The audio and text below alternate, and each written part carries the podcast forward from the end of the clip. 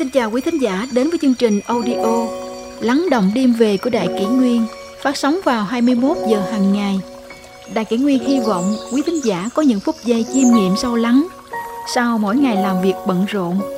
Hôm nay, chúng tôi xin gửi đến các bạn thính giả câu chuyện Vì sao bạn sợ nghèo? Nghèo có phụ gì người đời đâu. Chúng ta đã trách nhầm cái nghèo rồi. Ngay cả con ma trong bài trách ma nghèo của cụ Ngô Thị Sĩ cũng phải thanh minh rằng nghèo có phụ gì người đời đâu. Bởi theo lời ma nghèo nói thì nghèo há chẳng lại rèn luyện ta nên người đó sao? Nghèo có cái đức của nghèo. Con người đến thế gian, mấy ai được sinh ra trong danh gia vọng tộc, sống cả đời quyền quý cao sang. Bởi không thể chọn hoàn cảnh nên người ta mới liều mình phấn đấu một phen, suốt đời tích cóp, có được rồi lại muốn có nhiều hơn. Thậm chí có người ngồi trên núi vàng mà vẫn không thỏa mãn, nhiều bao nhiêu vẫn là chưa đủ. Khi tìm kiếm trong bất lực, họ lại nhìn vào những kẻ thiếu thốn hơn mình mà thấy được an ủi phần nào. Giữa biển người bon chen này, có mấy ai tự tại, mấy ai không so kẻ mà thấy đủ, thấy yên bình trong tâm. Nếu ngày xưa cha mẹ sống là để đức cho con, thì ngày nay cha mẹ phải chắt chiu dành dụng để tiền để của cho con cái được dư giả sau này. Nhưng nào ngờ, cái sự thừa thãi chỉ sẵn hưởng mà không phải bỏ công sức ra, ấy lại chính là thứ độc dược làm hại thế hệ trẻ ngày nay. Trong câu chuyện Trách ma nghèo, con ma nghèo đã nói với cụ Ngô Thị Sĩ rằng Giàu vốn làm cho đời sống người ta phong phú, nhưng nghèo há chẳng lại rèn luyện ta nên người đó sao? Tôi nghe nói, lợi nhiều thì trí mờ ám, tiền dễ thì thêm mắc lỗi. Lời ma nghèo nói quả không sai. Ngày nay không ít những cậu ấm cô chiều làm hại cha mẹ, làm hại bản thân và hại cả người khác chỉ vì họ không thể học được cách nỗ lực, khiêm cung mà cảm ơn. Tất cả cũng bởi cái bọc điều bằng vải nhung đã cho họ quen hưởng thụ từ khi mới lọt lòng. Cái sự nghèo khó thủ Hàn Vi xem ra lại là cơ hội tốt để tôi rèn ý chí và phẩm chất kiên cường. Đó cũng là lý lẽ mà ma nghèo biện luận. Tiên sinh lầm rồi, cứ xem từ thời hạ, thời thương, thời chu trở xuống, ở các nơi danh hương hiền phố, các vị khanh tướng có danh tiếng trong thiên hạ, hết thảy đều qua tay tôi điểm hóa trước, sau đó mới luyện đức tốt, thêm trí lực, rồi mới lập nền sự nghiệp phi thường. Thí dụ như Y Doãn trước nấu bếp, Thái Công Vọng làm nghề mổ gia súc, Nịnh Tử chăn trâu, Tô Quý Tử mặc áo cầu rách, đó đều là những tấm gương rõ ràng ở đời trước. Có 10 mẫu ruộng chỉ làm được ông lão nông, có nghìn vàng ở chợ chỉ được khen là anh lái buôn giàu, nhưng một chàng áo vải thường làm nên khanh tướng, thế thì cay nghèo có phụ gì người đời đâu. Trái lại, giàu có lại là cạm bẫy khiến người ta dễ đánh mất bản thân, bởi càng giàu thì càng có điều kiện hưởng thụ, càng hưởng thụ thì lại càng mong muốn nhiều hơn, mong muốn càng thỏa mãn thì lại càng thêm tham lam vô độ. Cứ tiếp tục mãi như thế, cuối cùng con người sẽ trở thành nô lệ của dục vọng. Trong tập Trai nước Nam làm gì, cụ Hoàng Đạo Thúy đã gian dạy con trai mình. Bắt đầu chỉ là một chén trà thơm, rồi cùng đến một chén rượu ngon và ngọt. Ngồi trên xe kéo thấy dễ chịu mà rồi phải có cỗ xe máy hơi. Đã cho trà thơm là ngon, đã biết ngồi xe là sướng, con đường cứ sâu mãi mãi, rồi không chén nước nào ngon đủ nữa, rồi không cỗ xe nào sang đủ nữa, vì lòng dục thả rông rồi mà nhân dục vô nhai. Lòng dục của con người không có bờ bến, đến nỗi thấy rằng rượu ngon không có là đời không có vị, đến nỗi không nhảy múa là đời không đủ say mê, không xem chớp bóng là đời nhiều chỗ rỗng thì hỏng dễ lắm. Thiếu một thứ không chịu nổi nữa. Đời đã là đời của lòng dục rồi.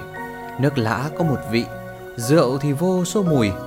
Đi chân chỉ có một lối mà xe thì bao nhiêu hạng. Ngẫm lại thì nghèo đúng là con đường dẫn ta vượt qua mọi cám dỗ để sống ung dung tự tại, hạnh phúc từ trong tâm. Bởi nghèo nên chỉ uống thứ nước thanh đạm, nào biết đến cái say của rượu nên sẽ chẳng sợ rượu hại ta đến bệnh tật dày vò, đau đớn khắp thân. Bởi nghèo nên phải đi bằng chính đôi chân của mình, nào cần siêu xe hào nhoáng, nào cần sự diêm dúa màu mè. Ta sẽ chọn lối đi thẳng nhất, chân chính nhất, bỏ qua ong lơi bướm lả, bỏ qua mọi cám dỗ bên đường. Bởi nghèo nên mới phải tự thân vận động, nỗ lực không ngừng và ta lại càng có động lực để tu dưỡng và hoàn thiện bản thân.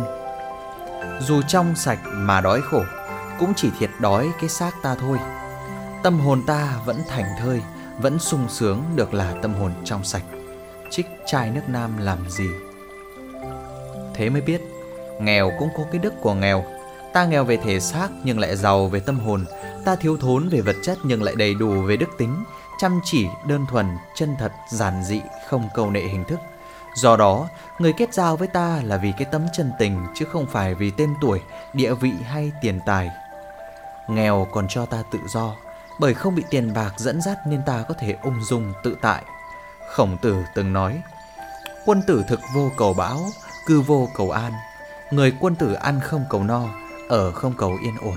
Bởi không bị vật chất sai khiến nên ta mới giữ được cái liêm sỉ, cái trí khí của mình. Giàu chẳng phải cái tội. Nhưng không phải nói rằng giàu là tội lỗi, nghèo là thanh cao.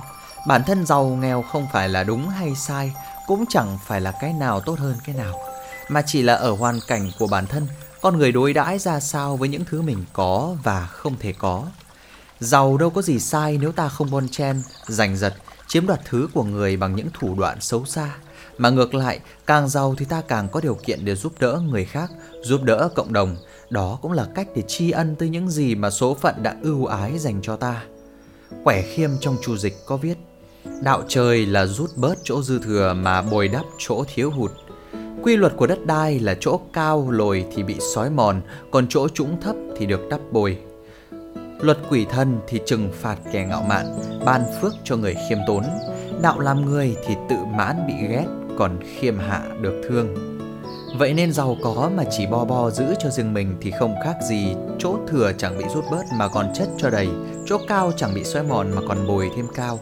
Cũng là nói, giàu có mà chỉ lo hưởng thụ cho sướng cái thân, cho thỏa cái dục vọng phù phiếm của mình thì chẳng phải cũng là vi phạm đạo cân bằng của đất trời đó sao? Giữ nhiều quá thì sẽ lo bị mất, nắm đầy quá thì sẽ lo bị đổ. Như thế thì sao mà hạnh phúc cho được? Có câu chuyện kể rằng, một lần tử lộ hỏi khổng tử, Thưa thầy có cách gì giữ cho đầy mà khỏi đổ chăng? Khổng tử đáp, thông minh thánh trí thì giữ bằng ngu độn Công lớn tiếng to thì giữ bằng nhường nhịn, Sức khỏe dũng đảm thì giữ bằng nhút nhát. Giàu có hiển vinh thì giữ bằng nhún mình, Đó là cách bỏ bớt đi cho khỏi đổ Giàu hay nghèo, Hóa ra đều là cơ hội để tu luyện con người. Nghèo thì để ta vượt qua nghịch cảnh, Nuôi dưỡng ý chí và gìn giữ phòng vị thanh tao Tiết tháo của mình. Giàu thì để ta buông bỏ dục vọng, gìn giữ sự khiêm cung lễ nghĩa. Thế nên giàu nghèo đều chẳng phải là tội Có chăng là tội ở con người? Thế thì trách đời là mình nghèo mà chi? Đổ lỗi tại mình giàu làm gì? Con người sống trong hoàn cảnh nào cũng cần phải tu bỏ dục vọng Nếu không sẽ chỉ thấy đời khổ ải mà thôi. Hạnh phúc, bình yên không nằm ở hoàn cảnh Không nằm ở tấm thân Mà nằm ở nội tâm tự do, tự tại của mỗi người.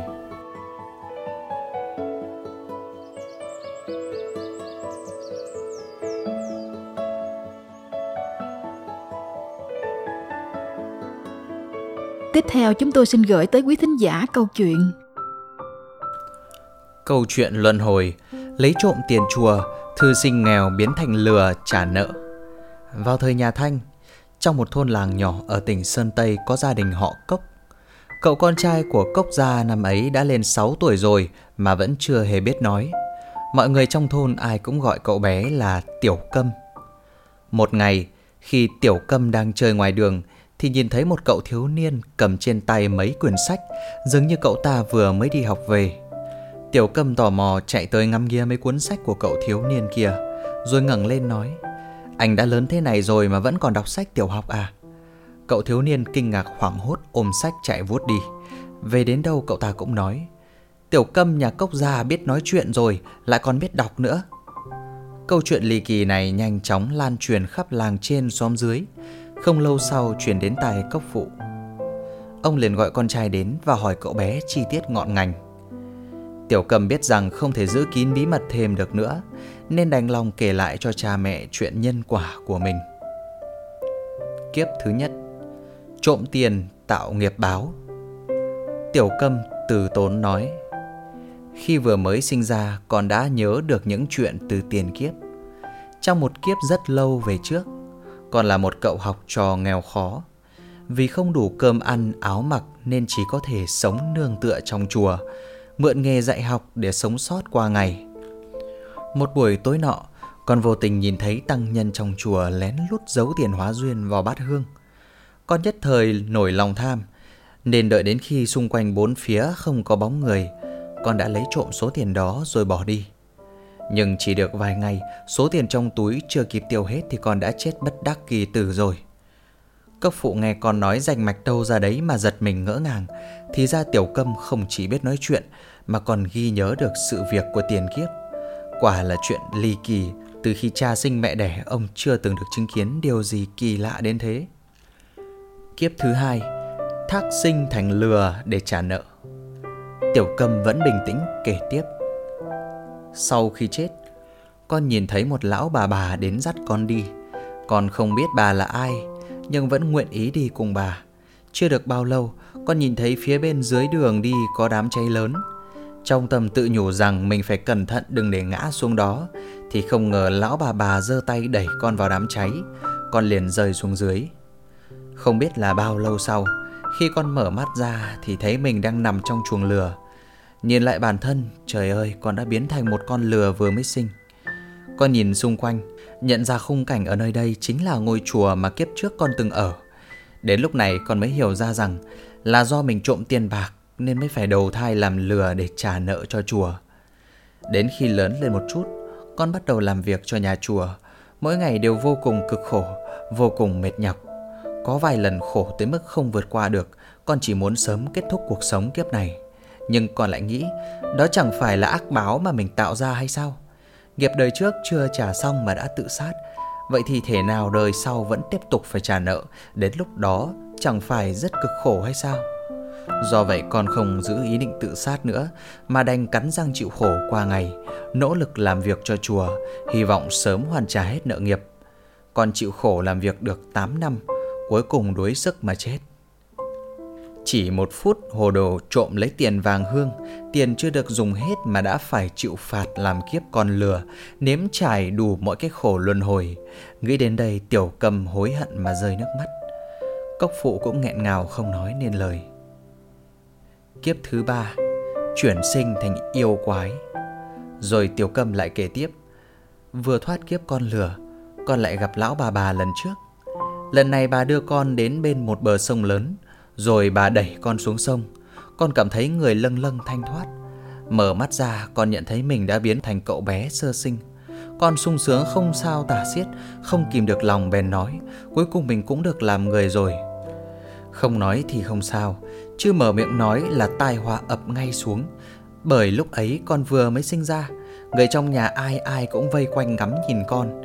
Thấy con vừa lọt lòng mà đã biết nói chuyện, Nên tất cả mọi người đều sợ hãi, Cho rằng con là yêu quái biến thành. Cuối cùng con bị làm cho tắc thở mà chết. Kiếp thứ tư, Nỗi sợ từ tiền kiếp, Chấp nhận làm tiểu câm. Cậu bé tiểu cầm nói với cha, Lần này được làm con trai của cốc gia, Con thấy mình vô cùng may mắn. Nhưng kiếp sống trước vẫn mãi là bài học đau thương, Do vậy con quyết định sẽ ngậm miệng không nói chấp nhận để dân làng gọi mình là tiểu câm.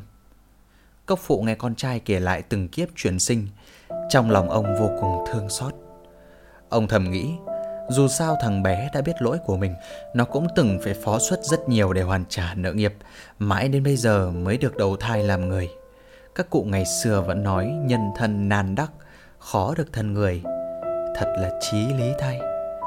Kể từ đó, cha mẹ của Tiểu Câm lại càng thương con hơn trước.